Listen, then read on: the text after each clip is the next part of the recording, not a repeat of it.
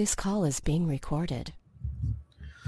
What's up, and welcome back to the Locked On Bucs podcast. I am James Yarcho, joined as always by David Harrison. You can find everything that we're doing right over at the pewterplank.com. Make sure that you're following us on Twitter at Locked On Bucs, at the Pewter Plank, at JYarcho_Bucs, and at DH82_Bucs. We are closing in on the very end of our 40 teams in 40 days, where we're profiling 40 different college programs and their NFL draft prospects and who would be a good fit for the Buccaneers. By the time you're listening to this, the 38th out of 40 of those will be published. It'll be the Syracuse Orange Men. So make sure you check that out and all the other profiles that we have done right over at pewterplank.com. With that, David, let's go ahead and kick this episode off. We had a great conversation with Scott Smith on Wednesday's episode. And for those of you that haven't heard it, go ahead and check that out. Scott Smith, of course, the senior writer and editor of Buccaneers.com. He talked to us about the firing of Jay Hayes, the Mike Evans contract issues, the holdup with Brent Grimes, and of course we talked a little NFL draft. But David, we're going to jump in to some free agency discussion, and a name that has begun floating out around the, I don't even really know what to call it. In baseball, I call it the hot stove. But we're starting to see some connections between the Buccaneers and superstar running back Le'Veon Bell. Trevor Sikkema started to break it down in the Cover Three. And, of course, many of you have seen Mark Cook on Twitter tweeting Le'Veon Bell literally multiple times a day in order to – try to entice him to come to Tampa. I joined in on the fun today. But Trevor broke down in the Cover Three kind of how the Buccaneers could swing not only getting Le'Veon Bell, but getting Le'Veon Bell for the price tag that he will command, as well as keeping Mike Evans, which would be really impressive because you don't want to – I don't know. Would you sacrifice – being able to keep Mike Evans if it meant that the Bucs got Le'Veon Bell? No, only because it is a passing league. It's a quarterback-focused league, and you know there's no team out there in today's NFL that is having consistent success with a weak passing game and a strong running game. It's just not happening. So you have to maintain your passing attack while you try to bolster your running attack. So, but at the end of the day, yeah, the receiver quarterback connection is going to be more valuable to prolonged success than the running back is. Now, a couple of the things that Trevor pointed out in his Cover Three, which if you haven't read that, check it out over at pewterreport.com. It's really, really well done. Not only does he break down the Le'Veon Bell situation, but then he dives into film study on Saquon Barkley and kind of opens up that debate as to who you would rather have, Le'Veon Bell or Saquon Barkley. If it's me personally, if those are my two options, I would rather have Le'Veon Bell. Yes. But the Buccaneers have set themselves up in a cap situation now where they can swing this kind of move. They can sign Mike Evans, who is probably going to end up getting more money than Julio Jones or Antonio Brown, just given the timing of his contract, not necessarily because he's a better receiver. If I'm picking one today, I'm taking Mike Evans over Julio Jones. When you look at the longevity left, the higher ceiling, that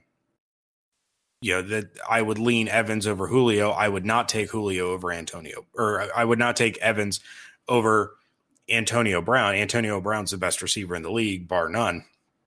But the Buccaneers have themselves in a cap situation now where they can sign Mike to the big money long-term deal. They can sign Le'Veon Bell to the big money. Long-term is kind of subjective. I mean, how long of a term are you talking about signing a running back who's about to be, 26? So you're talking 26 in 3 days. Yeah, maybe a 4-year deal. Yeah, I was going to go 5. I mean, maybe 4 with a player option or team option, something like that. Right, right. So you're looking at that. Now, that means you may have to put off signing Jameis. You can let Jameis Winston ride out the next 2 years. With that fifth-year option, he can ride out those next 2 years, and we know they're not going to let him out the door. We know they're not going to let him hit free agency. Right. But with him still under that rookie salary cap, you can front load the Le'Veon Bell money and get all of his major guarantees out of the way before you have to give Jameis his $100 billion contract that will, be the highest, make him the highest paid player in the NFL for like 3 days until another quarterback signs somewhere else. But the other thing to look at is, and it's something that Trevor touched on, didn't really go into too much detail. If you do this, you are not going to be able to afford to bring back Donovan Smith, Ali Marpet, and Kwon Alexander. Now, that's not saying you're not going to bring back any of them. What I'm saying is you cannot afford to bring back all three. So now you have to make a decision. Okay, we have 1 year left for each of these guys. So Kwon Alexander would have to be priority number one out of those three. Then I would put Ali Marpet as priority number 2. Mm-hmm. You know, nothing against Donovan Smith, but he's not the caliber player that Kwon or Ali is. No. So that now puts you in a situation where you're going to have to either sacrifice a little bit of talent at left tackle, which, I mean, Donovan Smith is already middle of the row. But you're going to have to sacrifice talent in order to sign a less expensive left tackle in free agency, or that becomes your number one priority in the draft. If you're bringing in Le'Veon Bell, you're expecting to get more wins. It's a guy that as Gil Brandt on NFL.com said, who has also now linked Le'Veon Bell to the Buccaneers in free agency, that he, how did he phrase it? He completely opens up the offense. I think he unlocks the offense. Unlocks the offense. That's what it was. You know, you expect to get more wins. You're expecting double-digit wins at that point. Yeah, it's kind of the final piece of the playmakers on offense that they need as a running back. And if you can get the best in the NFL, you go out and you get him. But that's going to drop you down into the 20s, at least, in terms of your where you sit in the draft. So now you're looking at having to take a franchise left tackle to get him underneath that rookie salary cap wage. And you're going to sacrifice the talent there. That's not saying that, you know, if you don't take a left tackle in the top 10, he's not going to be any good, but that's one of those premier positions that we hear so many people talk about: quarterback, left tackle, defensive end. Those are the three premier positions in the NFL if you're going to build a winning team.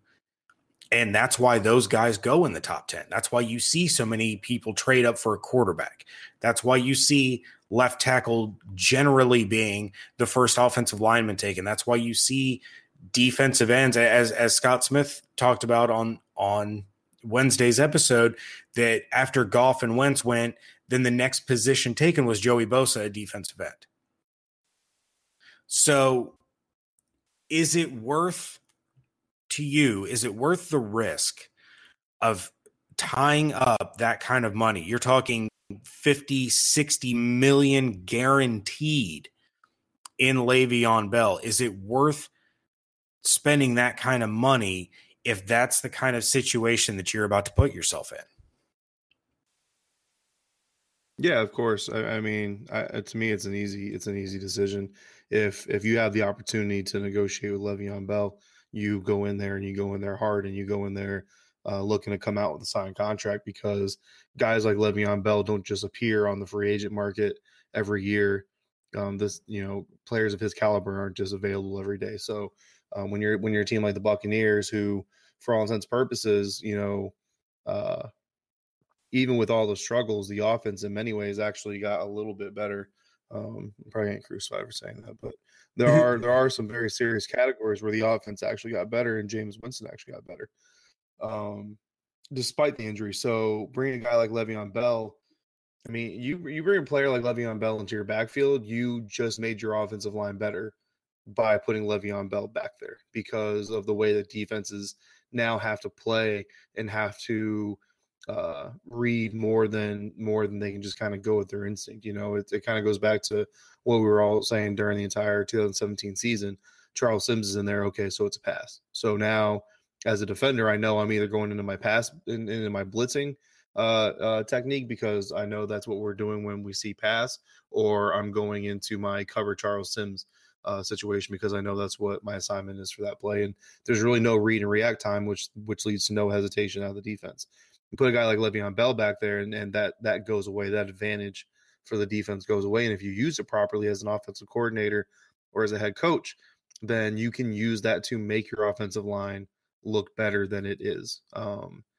So, like he said on NFL.com, you can unlock a lot more on your offense than you can without a guy like that. So it's well worth it. And, you know, posturing for the future is always important. And you mentioned it, and I know Trevor's mentioned it before, and I know it's there are other like-minded people who think the same thing. But basically, in the first 100 picks of every draft, you should be taking either a passer, a pass rusher, or a pass protector. Well, as long as Jameis Winston is healthy from a career standpoint, right? Like, I know he got the shoulder injury, but his career is not in jeopardy. As long as his career is not in jeopardy, you don't necessarily need to take a passer in the first 100 picks of every draft. I still kind of stand by they need to take one in the first 100 picks of this year's draft, but that's a whole other discussion. Now, pass rusher obviously is a need. Pass protector is still a need. But if you're taking a pass protector, you know, if you're looking down the line, if you're Jason Light, and kind of like what you just broke down, where, okay, if we, you know, dedicate this much money to Bell, you know, in current situation, we don't see releasing Gerald McCoy. We don't see releasing the blah, blah, blah. What situation we're possibly going to put us in? It's kind of like mock drafting, but instead you're kind of mock moving your roster, right? Draft a left tackle at least twice out of the next three first 100 picks, right? Unless the next 3 years drafts, draft a pass protector. And you have a pretty solid chance of finding a guy who may not be a transcendent Joe Thomas, but he's a very suitable starter. And like you said, when Donovan Smith's contract comes up, now you can shift him and you can say, hey, thanks for your time here in Tampa. Good luck in the future. And you can let him walk off in the sunset and plug in another guy who's now got 1 or 2 years of experience behind him developing, and make that person your starter and keep your core players like your Ali Marpet, your Kwon Alexanders, your Mike Evans, your Le'Veon Bells. So that's kind of the way it's got to go, and that's the magical game. That's why teams like the Patriots are so rare, because at the end of the day, if you look at the greatest teams since free agency became a thing, you're talking about teams that have 1, 2, maybe 3 core players that they really hold on to. You know, guys like Tom Brady, guys like I don't know, even Ben Roethlisberger. You know, you're talking about guys like that. That's where you need to dedicate all your money to. That's where, not all your money, but the majority of your money. The rest of your money is going to go towards rotational pieces, because you're going to need to bring in. It's just kind of sticking with the Steelers. What they had, like, what was his name, Larry Foote, right? Was a linebacker there for a while, and then they got rid of him and brought in another guy. Like Ryan Shazier came in there, and he was looking like the next big thing until he got hurt, you know. But they also drafted JJ's younger brother. So TJ's in there, and he's ready to step up if need be, and they're going to do it. And another team that for a good while during the 2000s that had a pretty good run of defensive success, right? It was the New York Giants, and we've talked about that before. Where their defensive line, you know, when Michael Strahan was retiring, they had a couple guys ready to kind of take up and step up into that starting role. They may not be Hall of Fame guys, but they were serviceable enough to keep that defense from plummeting to the bottom of the league. And then, you know, they would shift, you know, Robert Ayers left, and they had another guy well ready and willing to kind of step up in there and try to make that stuff. And, you know, obviously the Giants defense underperformed last year, so maybe that's discrediting my argument. But the point is, in the National Football League, you can't keep your entire roster intact. That's not news. We all know this. The key is, as a general manager, and this is what makes the best ones the best, is which players are the thing that are the juice of my team. Which ones are the ones that make my team go? Those are the guys I got to pay. Those are the guys I got to keep. And those are the guys I have to sell to the program as my cornerstones of the franchise. The rest of the guys, they're going to leave. They're going to rotate out. You're going to bring in rookies. You're going to bring in other veterans. You might bring in a 1 or 2 year stopgap veteran while you're developing another rookie behind him, whatever you got to do. But Le'Veon Bell is one of those guys. He's a cornerstone guy. Kwon Alexander is a cornerstone guy. Ali Marpet's cornerstone guy. Jameis Winston's a cornerstone guy. So there's four right there. And I haven't even said Mike Evans yet. So there's five, right? So bottom line is, if you're talking three is a high number too. You look like the Dallas Cowboys with Aikman, Smith, and Irvin. Like, that's probably about the best you're going to get right there. But you really have to start to decide which relationships and which impacts are the most significant.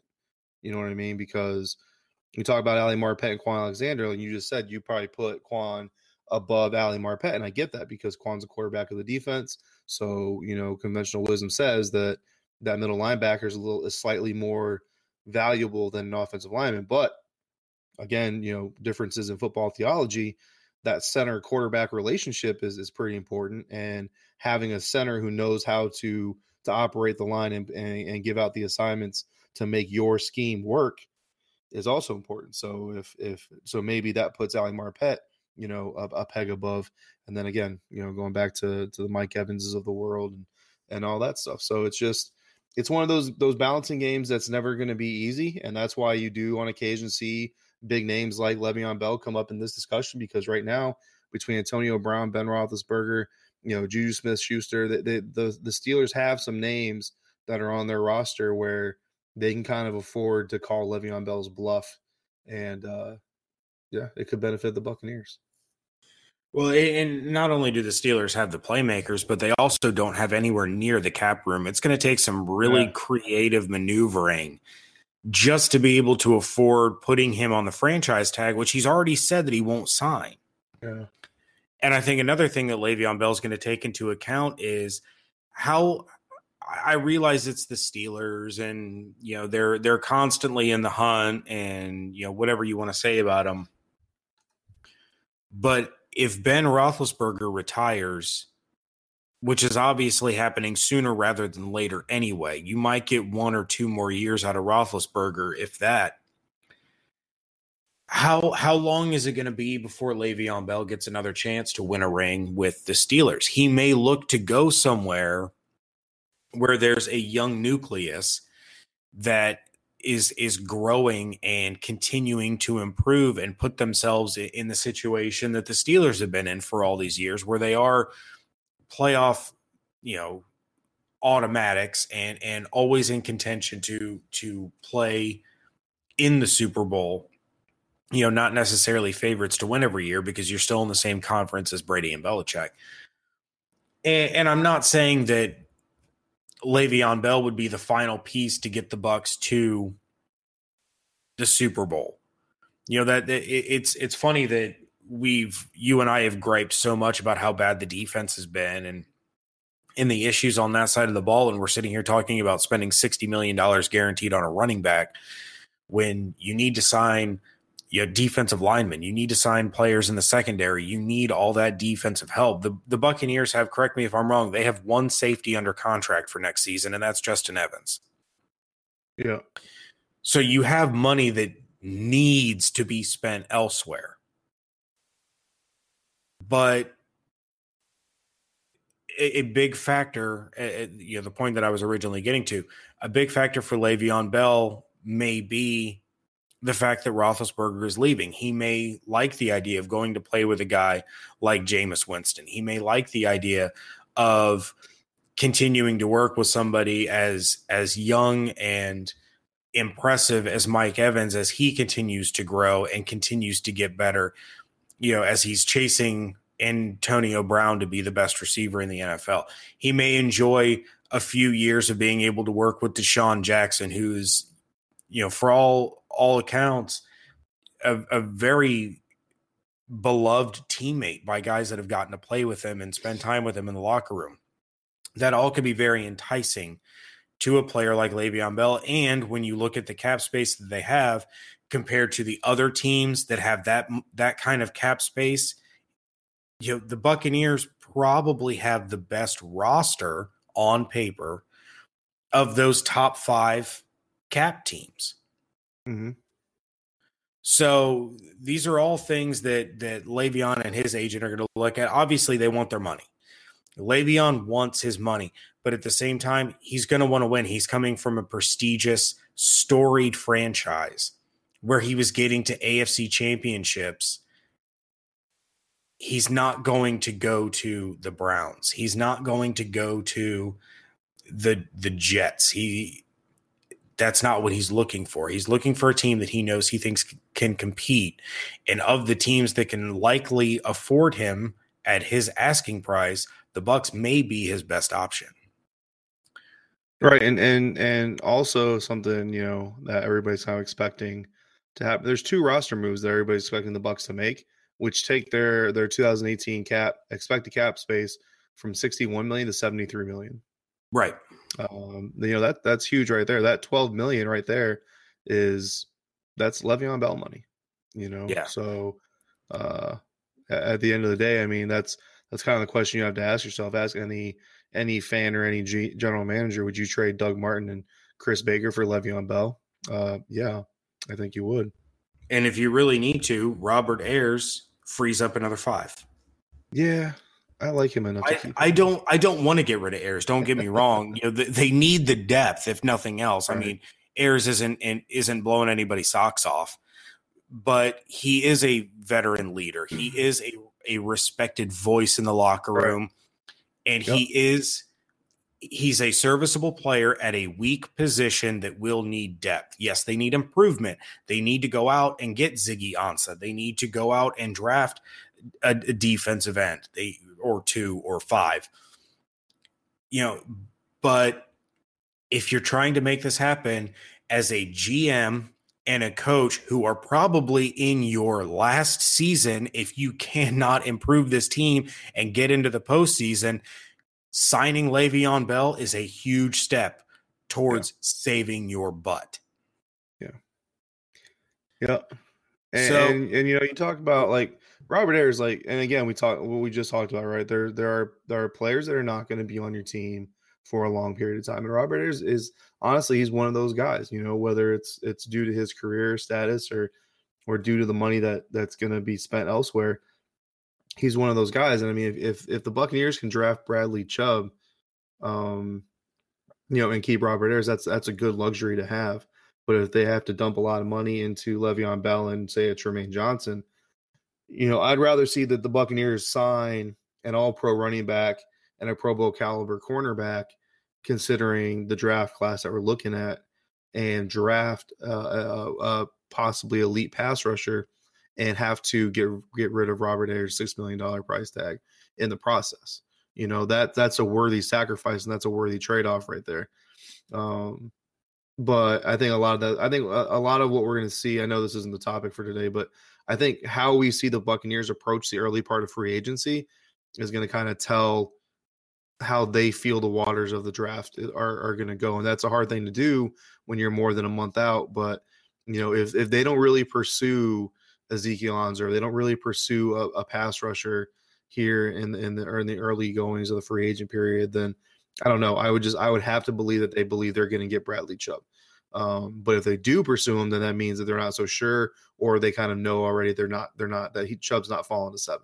And like I said, if you know, all things being equal, you know, if we kind of asked Scott on the last episode how things would work in his perfect world, you know, if I'm going to my perfect world, given the fact that the best defensive back in the class is arguably Minkah Fitzpatrick, but there's questions as to whether he's a safety, is he a corner, and not for nothing, but this defense doesn't need questions.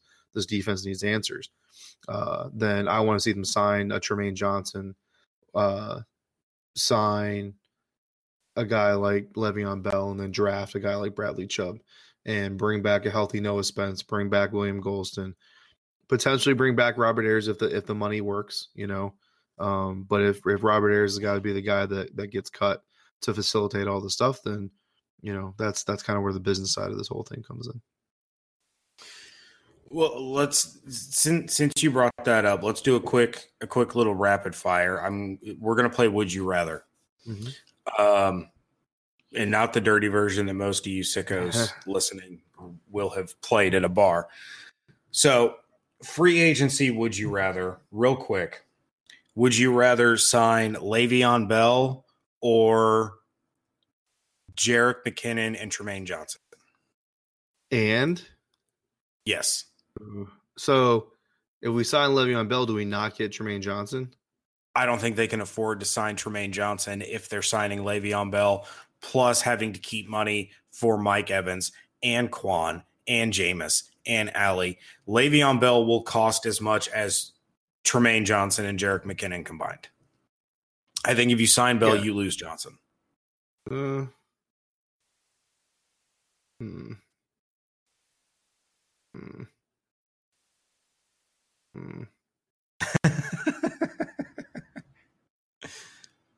said rapid, right? Yeah, I did. I can't work all the numbers in my head this fast. So just on the surface, you can't pass up Le'Veon Bell. Okay.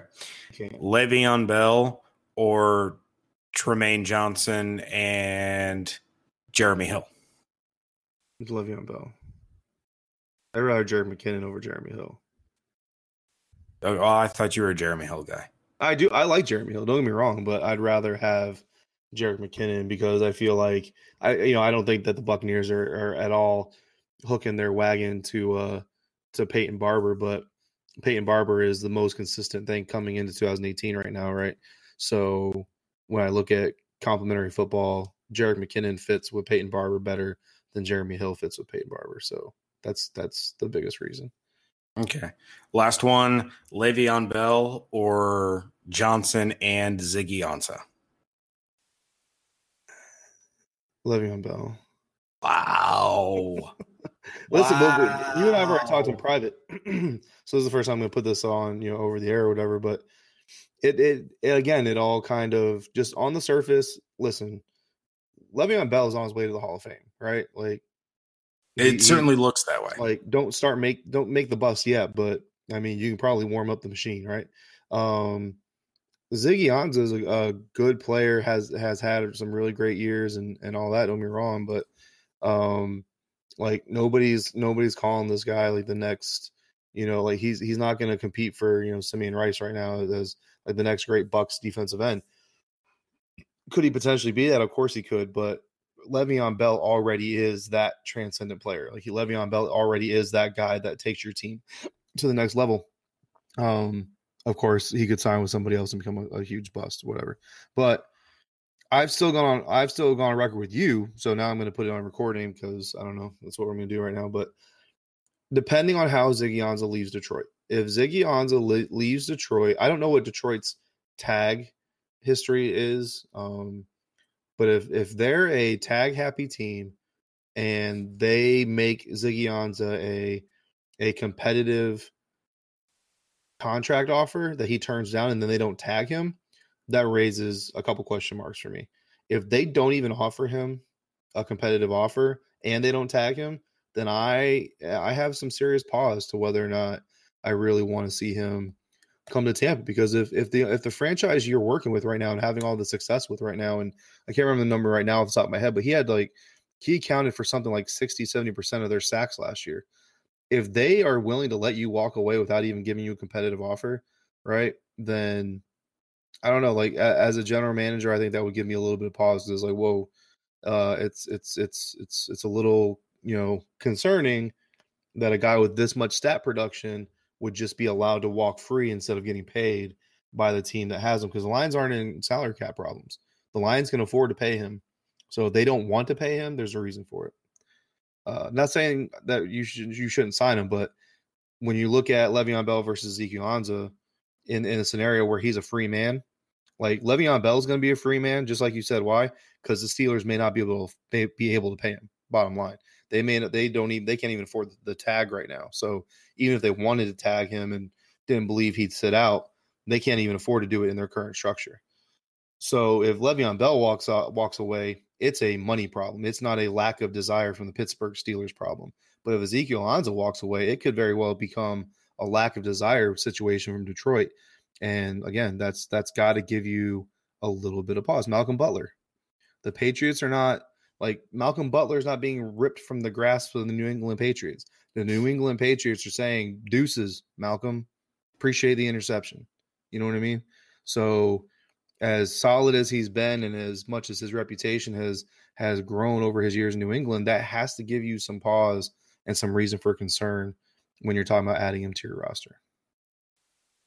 Yeah, that's a fair point for sure. But you're also talking about the same franchise that let Ndamukong Suh walk. So they don't exactly have the best track record at keeping efficient, productive defensive linemen. Now, I can't remember off the top of my head if Sue was a casualty of their cap situation at the time, but I don't know the money situation there. I don't want to knock Sue on my roster anyway. I don't either, but there's no denying that he wasn't, right. But it may not be. That's what I'm saying. Like, it may not be a talent situation. It may be a locker room issue. It may be a locker room issue, and not for nothing. But I think this team already showed in 2017 they can't afford locker room issues. That's why I hate the idea of bringing Aqib Talib back. Like, I know he's older, smarter, wiser, whatever, but this is the dude who still less than 2 months ago ripped a chain off another grown man on a football field out of spite. Like, that's not a franchise player. That's not a guy who's looking out for the betterment of your team. That's a guy who's out there trying to settle his own beefs on a professional field. So as talented as he might be, I have zero interest in bringing Aqib Talib back to Tampa. I'm with you, except if one thing happens. If the Raiders get rid of Michael Crabtree and he signs with the Panthers, I absolutely want Aqib Talib on this team because that would be glorious. Bring him back. Let him. But here's the thing. Like, the weeks before you play Carolina, I need to see the Bucs go get themselves a quick veteran. Like, sign David Amerson, like a 1 week contract, so that when Talib gets thrown out of the game at the 14:49 mark of the first quarter, you can put David Anderson in there in his place for a couple weeks. It'd be like, was it Jalen Ramsey that got under AJ Green's skin so bad? It'd be like that twice a year against the Panthers. Yeah. And real quick before we wrap things up, something else that Trevor pointed out in this cover three that you and I talked about before we started recording, we've seen, a very, very small number of people responding to Trevor on social media about how Le'Veon Bell isn't reliable and he's old and he busted and just that god-awful narrative. What was the other term? Not reliable. That was the one that I wanted to key in on. Le'Veon Bell is not reliable. Okay. Since his rookie season in 2013, he has been in the top two in the NFL in running backs every season. So 4 out of his 5 seasons, his rookie year, he did not finish in the top 2, but in 2014, it was Le'Veon and DeMarco Murray. Then it was Le'Veon and Peterson in 2015. It was Le'Veon and Zeke in 2016. And then last year, it was Le'Veon and Todd Gurley. So the top 2 running backs are whichever running back breaks out that particular season and Le'Veon Bell. Yeah. You don't get any more reliable than that. We're talking – this is – I don't know for a fact. Off the top of my head, I would say this run would make him more reliable than Adrian Peterson this early in his career. Yeah. If not more reliable, then every bit as reliable. And there was nobody as reliable as Adrian Peterson during that run. Right. He's going to be 26. That's not old. You're talking about a guy you will get 4 seasons. What's the magic number for running backs, David, when they go downhill? 30. You're getting 4 seasons of Le'Veon Bell before that crucial age 30 season. I'd sign him to 5 and give him to 31 and believe that he can possibly he can even change that narrative. And when he turns 28, I'm drafting a guy in the 3rd round to develop in case it comes true. Yeah. Oh, for sure. So there's a lot of reasons to be hesitant about the idea of signing Le'Veon Bell, mostly how it impacts the future. How is it going to impact Mike Evans and Jameis Winston and Kwon Alexander and Ali and Donovan and Cameron Brate and all these guys. In a conversation that you and I are going to have next week when we start doing our free agency breakdowns position by position, we're going to get into a Cameron Brate discussion because there is one that's certainly going to be had. Yeah. And a lot of Buccaneers fans probably aren't going to like my take on it. Nope. They probably aren't going to like your take on it. Nope. But nope. You can't just think 2018 only. Right. You have to, when you look at signing Le'Veon Bell, yeah, we're all hyped. Yeah, we're jumping online and we're pre-ordering our Le'Veon Bell jerseys and we are just stoked and fired up. But does that mean that you're going to lose Mike Evans? Does that mean you're going to lose Kwon Alexander? There are financial decisions that have to be made for the best interest of 2018, 2019, 2020, 21, 22, 23, 24. It's a domino effect. So, but at the same time, you also can't play so soft and from a general manager standpoint that you waste what you have in your pocket. Right. And that's what makes this game and what makes the NFL such an amazing just living organism, because you can't, like, the argument of don't go sign Le'Veon Bell and Trumaine Johnson in 2018 because in 2019, 2020, you're screwed when Kwon Alexander, James Winston come up for contracts is very valid. It is. It's extremely valid.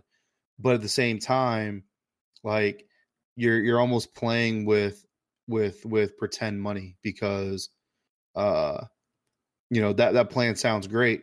But in week three, and I'm knocking on wood here, week three, when Jameis Winston's ACL blows up and he never starts another NFL game, well, Trumaine Johnson is now playing for the Carolina Panthers because you played with borrowed money that you no longer have. Now you also don't have the money that you planned on having because it just got ripped out of you all in one fell swoop. So it's just an amazing line that general managers have to toe, and that's why it's so difficult to do, and that's why you don't want to see guys get fired. That's why, like, all, through all this conversation of who should get fired, who shouldn't get fired, I think you and I are pretty much on the same line there. Like Jason Light never came to that conversation for me. Like, I never wanted to see, I don't want to see anybody fired, but I never got to the point where I was like, Jason Light needs to go.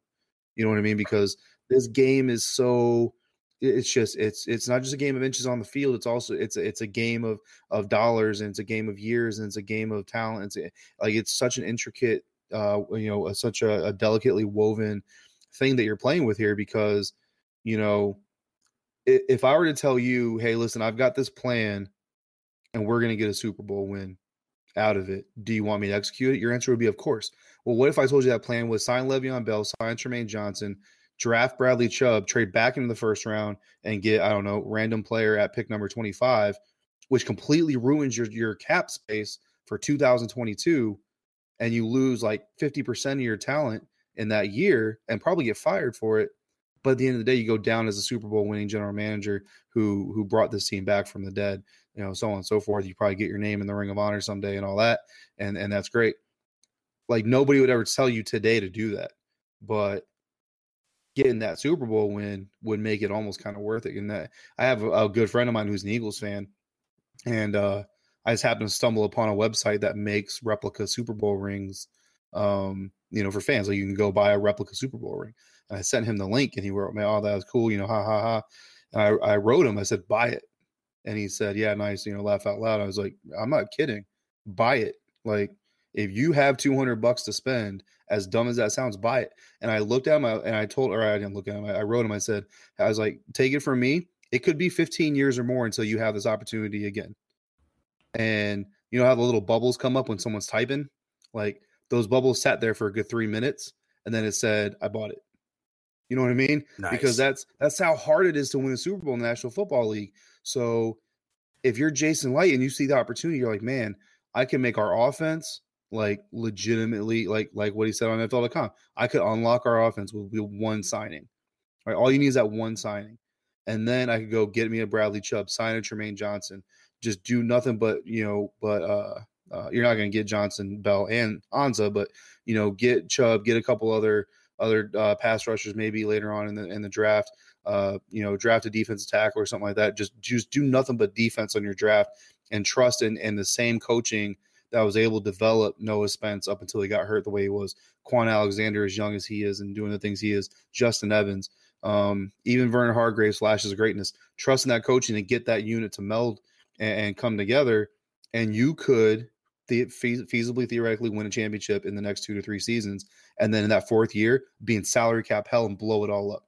But you know what? You got that Super Bowl win. Or you could go easy right now and have a great salary cap for the next 5-6 years, and Jameis Winston could retire a Buccaneer who never won a championship. Like, it could easily go down both roads. We have no way of knowing which one's going to happen, but I don't know. It just kind of hit me. I love this game because of that reason alone. Well, and it's what's the mantra we always say when we're watching football games and a team is reserved because they don't want to blow a lead. You play to win. You don't play not to lose. Yep. And that's exactly what you're describing right there. The only difference is this is playing to win in the GM's office. Yeah. Instead of on a Sunday. Sitting here Thursday night in my living room or in my home office talking with you, I'm going to play with Jason Light's job and I'm going to play with the Glazers' money. Like, if this is my decision to make today and I've got all the guys in front of me that I want, I'm signing Bell, I'm signing Johnson, I'm releasing Baker, I'm releasing Doug, and I'm drafting, Bradley Chubb, whoever, comes available. Obviously not Saquon Barkley, but Nelson, whatever. And I'm drafting after that, but I'm getting myself Johnson. I'm getting myself Bell. I'm getting Bradley Chubb in the draft, and I'm cutting those players. And you know what? If it comes down to it, and like where say Ezekiel Ansah is still on the table for some reason because he's not getting the money he thought he would, a la Alshon Jeffrey, and Bradley Chubb gets drafted, like. If Bradley Chubb gets drafted from out from under me and Anza's still a free agent, I'm getting someone on the phone finding out how much money he wants to come to Tampa. And, yeah, that's just me. But, again, easy to say from where I'm sitting. But, yeah, like you said, it's play to win or play to keep your job in some facets. All right. Well, David, anything else before we call it a night and wish everybody a happy weekend? No, I think we've done enough talking. So is Le'Veon Bell, are you officially all in now? Like if the Bucs don't get Le'Veon Bell, you're going to be sad. Been all in. Yeah, I just don't think he's leaving Pittsburgh. I think the Steelers are going to find – there's looking at their salaries, like they have some ways to clear enough money to do it. I think they're going to find a way to do it. That will also make me sad. Yeah. Like I honestly don't see him leaving Pittsburgh. But if he leaves Pittsburgh, like – yeah, of course. Above everything else, I want to see Le'Veon Bell playing in Tampa next year. That would be pretty sweet. Mm-hmm. And then if they go 5-11, it 100% is on coaching. It's like, how do you not win with this team? Well, if they go on 5-11 this time next year, I'll say, I can't believe they wasted all that money on Le'Veon Bell. What were they thinking? No, we'll be talking about how this is like the most coveted head coaching job because of all the talent on the team that a bunch of chuckleheads couldn't win with. You're not lying. It would definitely be an attractive coaching job. But I don't know. Like you put Le'Veon Bell, Jameis Winston, Gerald McCoy. I mean, Gerald McCoy's on the offense, but he's on the team. I don't know. I don't see how you field a team like that and don't come away with at least an acceptable amount of success. All right. Well, starting next week, David and I are going to start diving into free agency breakdowns by position, and we're going to go ahead and get started with the quarterback position on next Wednesday's episode. Yeah, they're not going to be in the Cousins market. They're not going to be in the and they're not going to go after market. Yeah. We're talking – this is a team that right now it has Jameis Winston, it has Ryan Griffin at quarterback. Are they going to stick with Ryan Griffin? Are they going to – is Mike Glennon going to come back to town to carry that clipboard for Jameis? We're going to get into that discussion and maybe talk about where we see some of the top free agent quarterbacks landing across the NFL. Make sure that you're checking out everything that we do over at pewterplank.com, and make sure that you're following us on Twitter at Locked On Bucs, at the Peter Plank, at @JYarcho_Bucs, and at DH82_Bucs. Hope you all have a wonderful, safe, weekend. Enjoy yourselves. There's no football to watch, but you know, you can listen to us and hopefully it'll fill a little bit of that void. So thanks to each and every one of you for joining us here once again at Locked On Bucs.